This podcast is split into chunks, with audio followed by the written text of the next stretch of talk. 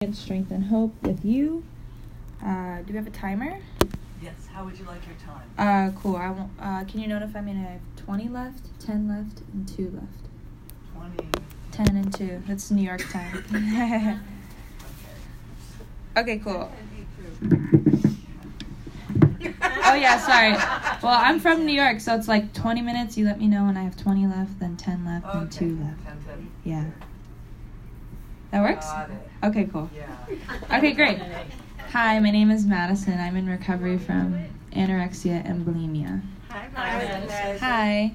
So, um, I was encouraged this morning to um, be honest, and if it gets a little uncomfortable, then that's good. So, I'm really uncomfortable this morning. Um, I've been like really in my head just to get current. Um, woke up in a lot of guilt and shame. And that's because last night my food was not perfect. And I woke up feeling really guilty. And I turned it right over to my sponsor and I text my dietitian. And I'm an anorexic, so, you know, if my food is not perfect, I feel like the world is over. And um, on the 8th, I hit 20 months, which is really cool. Thank you. Um, I'm close to two years and I still am afraid of being fat and I'm still wanting to control. And this morning I told my sponsor, I was like, hey, I really don't want to eat today and I want to exercise like crazy because those are my drugs of choice. Um, and I'm encouraged today to be comfortable being uncomfortable. And I and I even text my sponsor. I was like, "Hey, I don't even want to share. Like, should I give it up? Like, should I start my day count over?" And she's like, "No. Like, let's just be in the day and be of service and like you're going to get through it." And so I am, and it's uncomfortable, but it's what I need to do to stay I stay sober. I'm also a member of a different food fellowship and as an anorexic, I don't really abstain. That doesn't work for me. Um, because I used to abstain from a lot and I was miserable.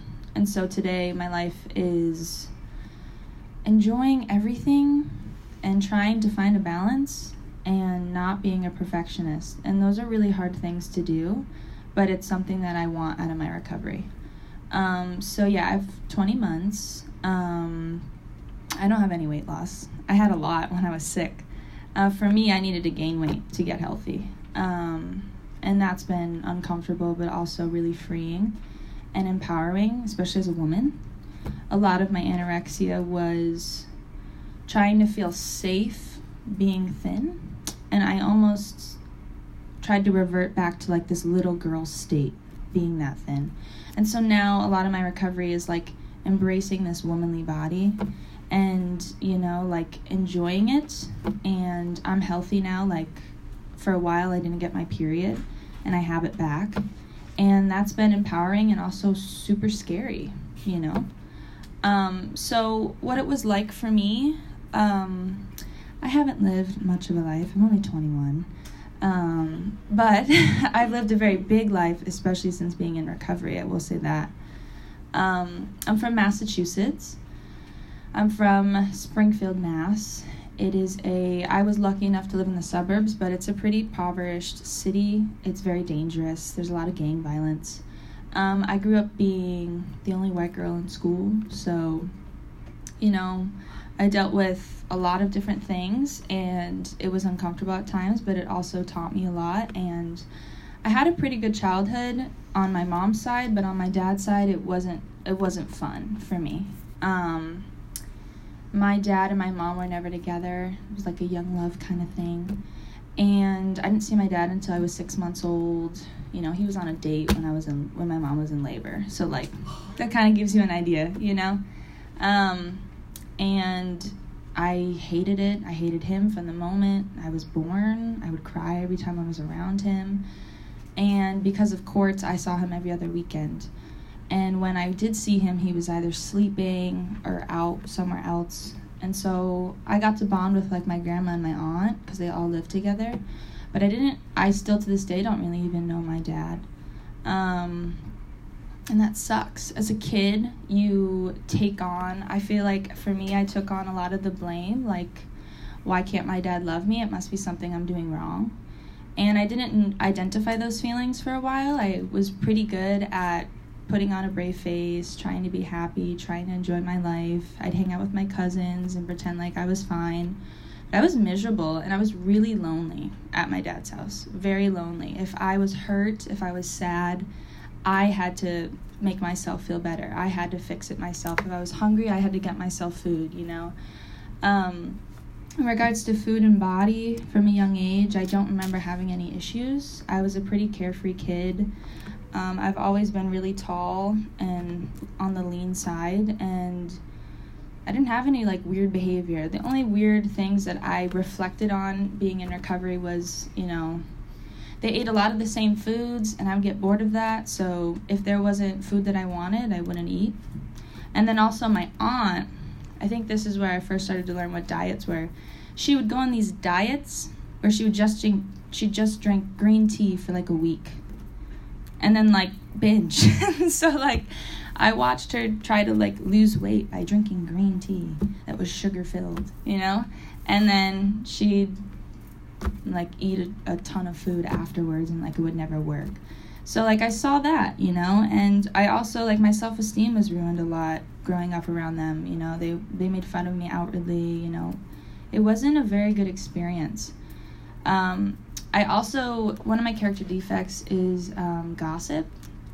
I love to gossip. I love drama, and um, I was in the middle of both families, my mom's side and my dad's side. So, like if something happened at my dad's side, I'd go home to my mom and gossip.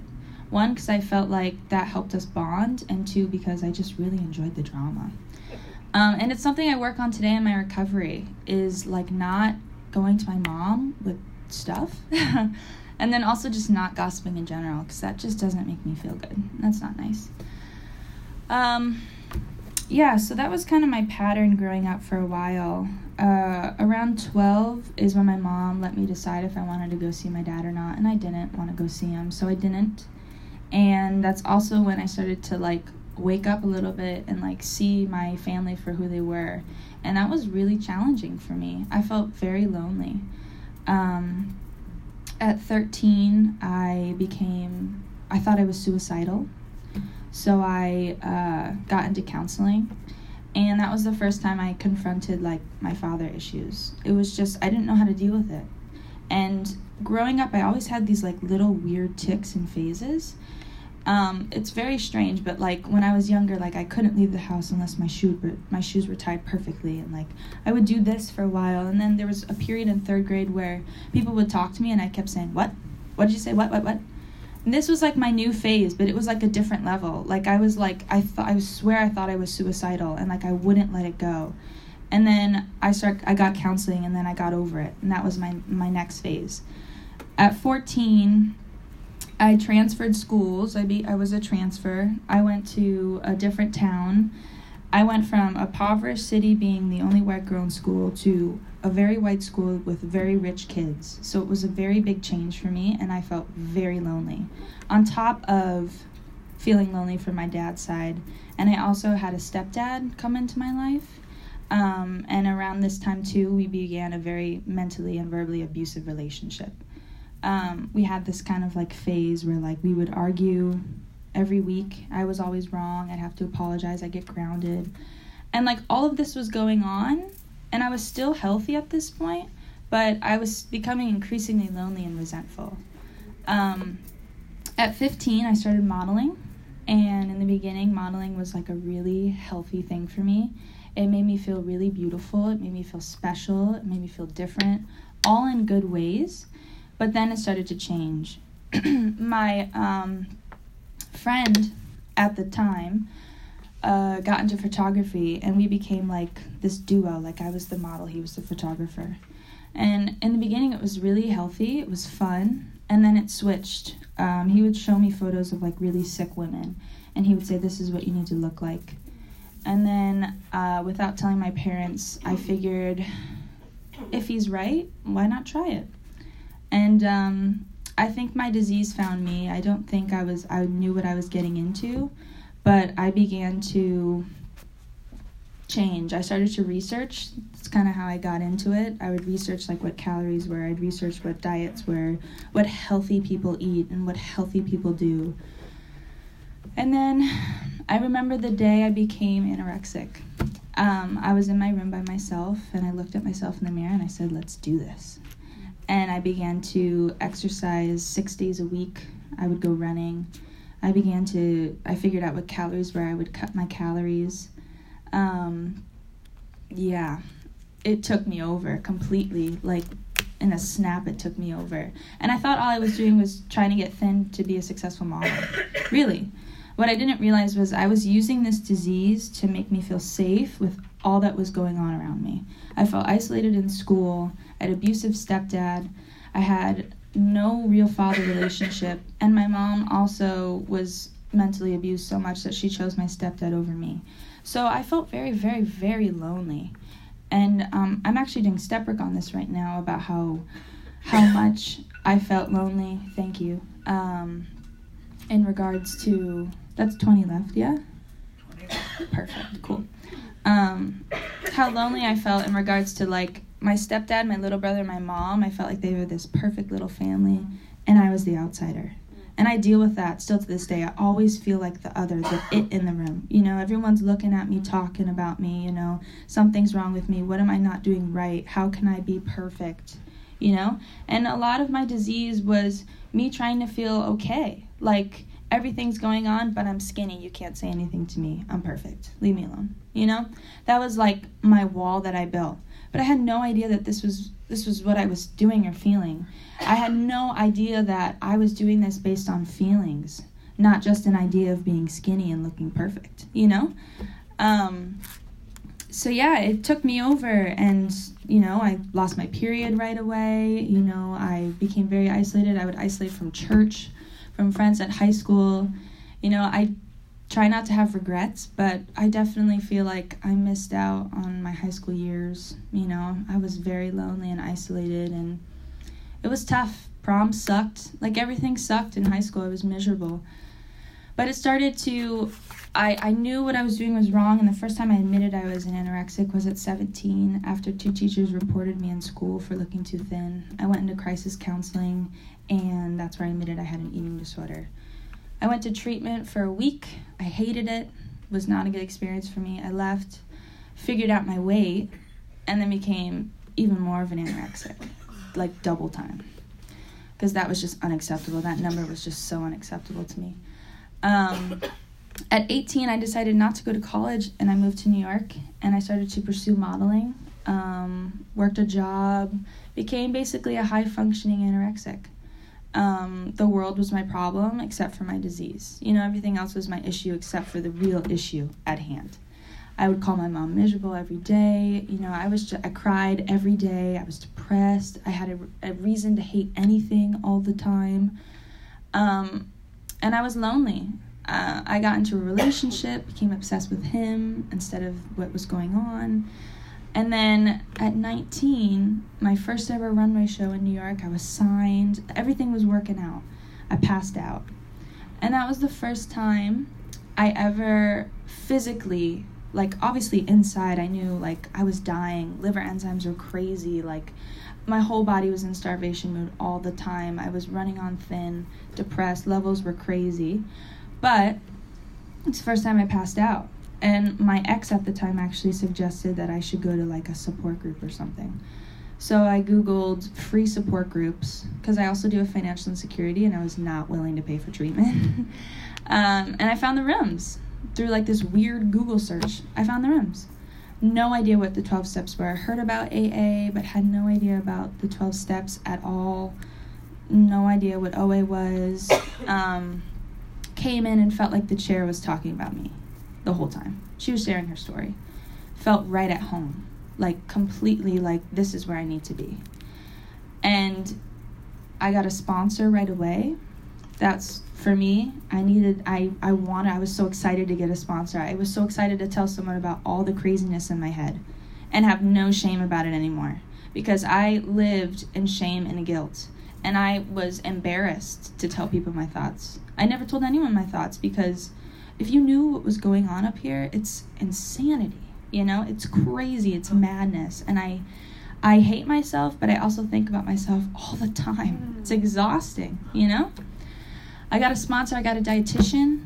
For me, I needed that. You know, I, I kind of had one in in um, treatment, but they were going off charts, and I think charts are total BS because every body is different, you know? Um, and this dietitian, after some searching, I found a dietitian who was willing to work with me where I was at and not just look at a chart and say, this is what you need to do to be healthy. She worked with me from, she layered, you know? Like in the beginning, it was really just about eating, you know, like getting healthy, like being able to put food in me without wanting to walk around or or work it off, you know?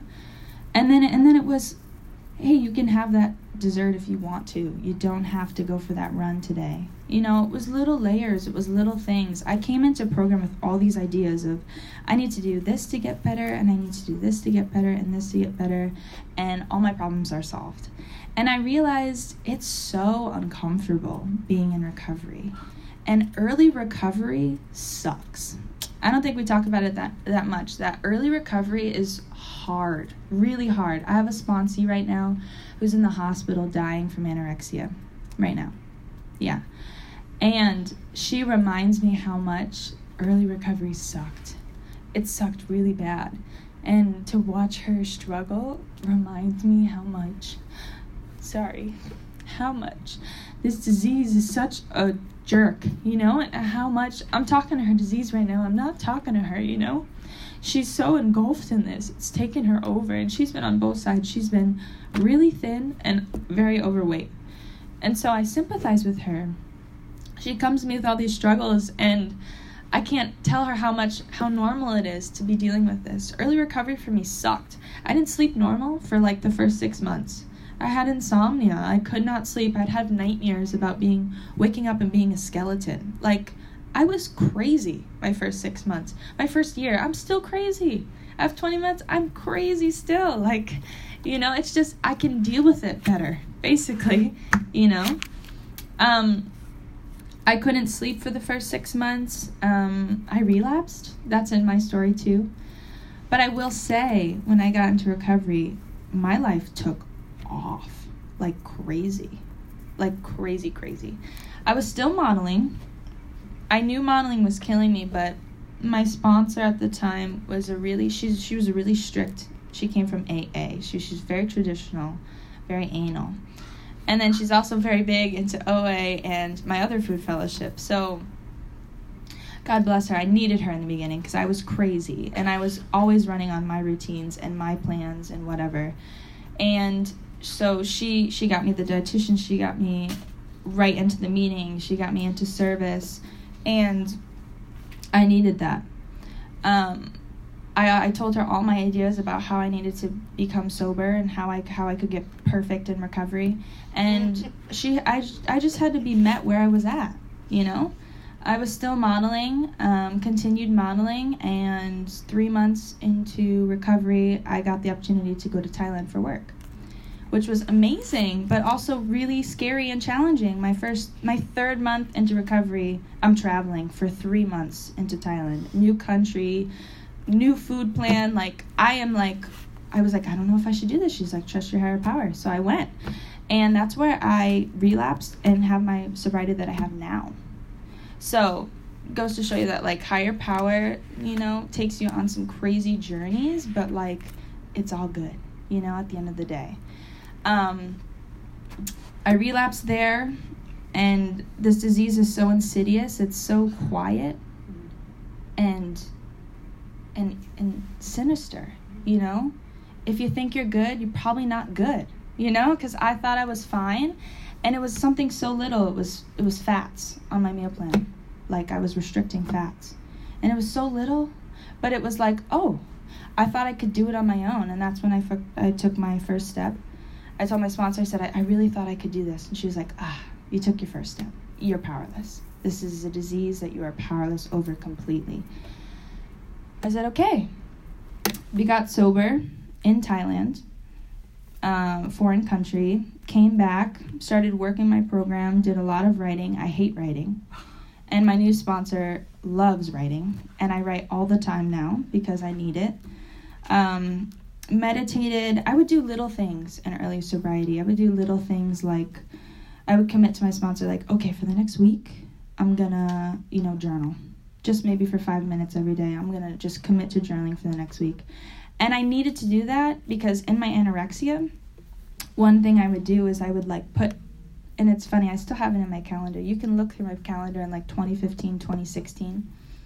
Um, I would put like for like a week, I'd be like, okay, I'm only gonna eat like green food this week, you know, or like for this next week, it'd be like no desserts, hard exercise, cycling every day, and I would like do like weekly diets or like weekly things, you know, and like I would be so strict and rigid on it. It was insane. I also, one gift of my recovery is I don't have a lot of reminders in my phone anymore because when I was sick, I'd have like 30 million reminders of like food and body stuff. Just total like BS, you know? um, when I hit a year, that was really cool. That was really cool when I hit a year in recovery. Um, I didn't think I could. Thank you. Thank you. Um, I hit a year and it was amazing. My mom came out, my aunt came out. Um, I got to share. It was really cool. It was a really great experience. And um, I've been sober most of my time in New York. I've only been in LA six months or so now. Um, New York is is a different breed. Uh, they're very like strict out there, you know. So I had a very solid recovery group, and I needed that in the beginning. I needed really like I I white knuckle dipped my first year a lot because like I was just so crazy and I needed that. I was I'm such a perfectionist that in the beginning I needed a strict routine to follow because I was good at that. As an anorexic, I'm really good at being a perfectionist, following rigid lines and you know, being safe within like boundaries, you know? So if I could do that in my recovery, that was perfect for me. Today my recovery is a lot different. I it's it's imperf- it's imperfect. It's not rigid. There's a lot of uncomfortable things. Um, but that's what I need now because I'm way too rigid and perfectionistic on myself and I hate everything I do. I hate every decision I make. And I need to just be okay with that and start to love the decisions that I don't like that I make, you know? Um, so last year I was still modeling at this time and decided to give up my career, which is something I didn't do, to my higher power. I just did like a little prayer, like, hey, I'm gonna start to like pursue more of my music and like wherever that takes me, cool. But whatever happens, happens. I'm still modeling. Like, I just trust you, you know? And that was the first time in my recovery that I really let that go. Um, a few days later, I did my first open mic. And then there I met my first producer, and I started to work in his basement in New York and record. I started to figure out what recording was. I've always done music, but my disease was so loud that it told me all I was good for was to be a pretty thin model. You know, I did not believe in myself, and I didn't believe I could do music, although the whole world around me was telling me to do it. When I was sick, my mom would tell me, I know you love modeling, but I really feel like you flourish in music. And I took that as my mom doesn't support me in my modeling. She's so rude, you know? I hate her. And but she was right. My mom's always right, but don't tell her I said that. um, yeah, and then from there things kind of just started to spiral. You know, I deal with financial insecurity, but last year I made the investment to do voice lessons. It was very expensive, but once again I did that little prayer like, "Hey, this is really expensive and I'm a struggling New Yorker on my own income, but I'm just going to give it up to you. Whatever happens, happens. And then within two weeks, I met my production label that I'm signed to now. I flew out to LA, met them, signed, got signed within seven months, which was really cool. And then a month later, I moved out here to LA, which has been an amazing journey. It's been challenging the second year, my all my sponsors, my first and this one, have told me sucks. Because the first year is about just getting healthy and like getting some sanity, you know, around food, body, mind, spirit, and then like figuring out the rooms, you know, getting comfortable. And then the second year is like, oh, okay, you know, I don't have the food to worry about anymore. I don't have the body, whatever whatever I'm struggling with. For me, it's exercise, restriction, and occasional binging. Um, now this is life. This is what I have to deal with. This is me. Now I have to just live my life, and this is what it is. And that's really challenging. You know, as an anorexic, I had so many things to worry about, so many things to focus on, and now I just have to like live my life and be in it. And that's terrifying. There was always something wrong with me, and now I'm just fine. And I have to be okay with just being fine, you know? Um, I got a new sponsor, and this new relationship I have now is the most honest and open I've ever had. And for me, that's amazing because I like to keep secrets and I like to keep my thoughts in my head and I like to just be on my own willpower. And my new sponsor teaches me that, like, it's okay to be honest. Honesty is what sets me free because I lived a lot of my youth in lies and hiding things and shame and guilt. For me, resentment, shame, and guilt are huge. Like, they're like my best friends. They coddle me. And I hate them, but they coddle me. You know, I feel safe in them. And today, I'm learning to not feel those feelings and let them control me. I'm learning to, I feel the feeling, but I don't let the feeling control me. That's the difference. Um, yeah, I have 20 months now. I have a sponsee. Life is great. There's been a lot of changes recently. There's been a lot of like fogginess in my head. My default is to always worry about food and body. But I have tools now, you know, I'm being of service. I have a sponsee. I call people when I feel like really self obsessed. You know, like it was really hard for me to realize that I hurt people and I think about myself a lot in my disease that was really hard. I thought I didn't hurt anyone, I just hurted myself because obviously. And I didn't think I was self obsessed. I thought I hated myself, you know, and, and that wasn't self obsession, but that is self obsession, you know, even now, like when I'm uncomfortable in my body, like today or last night, or, you know, like feeling imperfect, like that's such self obsession. And like that's when I need to call three people and be like, hey, what's going on? I don't want to talk about myself. I want to talk about you. What's going on with you, you know? I signed up for volunteering because I'm that self obsessed right now. Like, there's been so much change going on in my life, and a lot of music, like, music is about me and my craft and my art. And I just need to get out of that. Like, so much of my, de- my disease was that. So, I do music for the art of it, for the help of other people, for the message. I write about my disease, I write about my mental illness. I write about depression, family issues, my mom's divorce, all that stuff. I want to write about it. I want to help people. I'm volunteering. I have a sponsee. I the greatest gift is giving back for me, you know? Um and I think one last thing I'll just say about recovery is especially being a young person in recovery, it's it's challenging. There's a lot of challenges.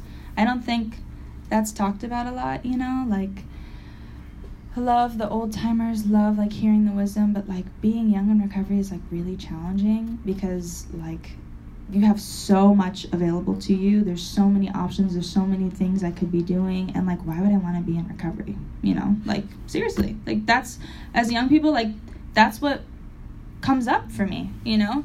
I hang around all these models and like I know how to be skinny. But like I also know that like I can't be happy and like have a full life and have that body that I did, you know? And I have to have acceptance around that today. Like, I cannot be, I don't even identify with that girl. You wouldn't even know who I was. Like, I have had so much changes in recovery and so much growth, and like, I don't even like identify with that girl anymore. I sympathize. I have those same feelings, you know, eh, but I'm dealing with them today. But like, I don't even know who that is anymore because like recovery has given me so much of my life back. Little things. Like I used to call my mom every day sad. Thank you. And I don't I don't call her. I call her maybe like once a week. That's crazy to me. I used to call her every day. My mom when I first moved to New York said, "Call me when you're not crying." I called her back crying. Like I was sad all the time. You know, little things like being able to go out with my friends and like just be happy despite all that's going on inside of me. I used to isolate. If I was sad, isolate If I feel imperfect with my food or my body, isolate. Like, you don't deserve to be out there.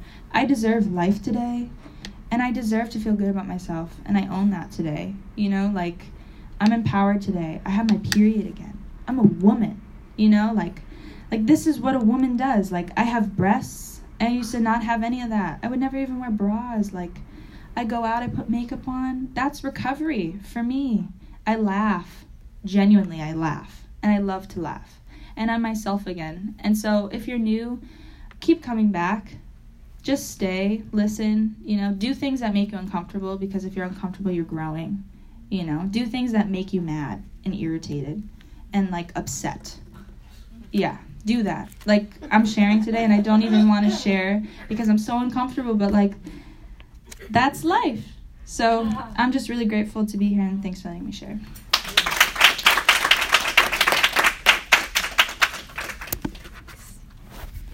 It is now time.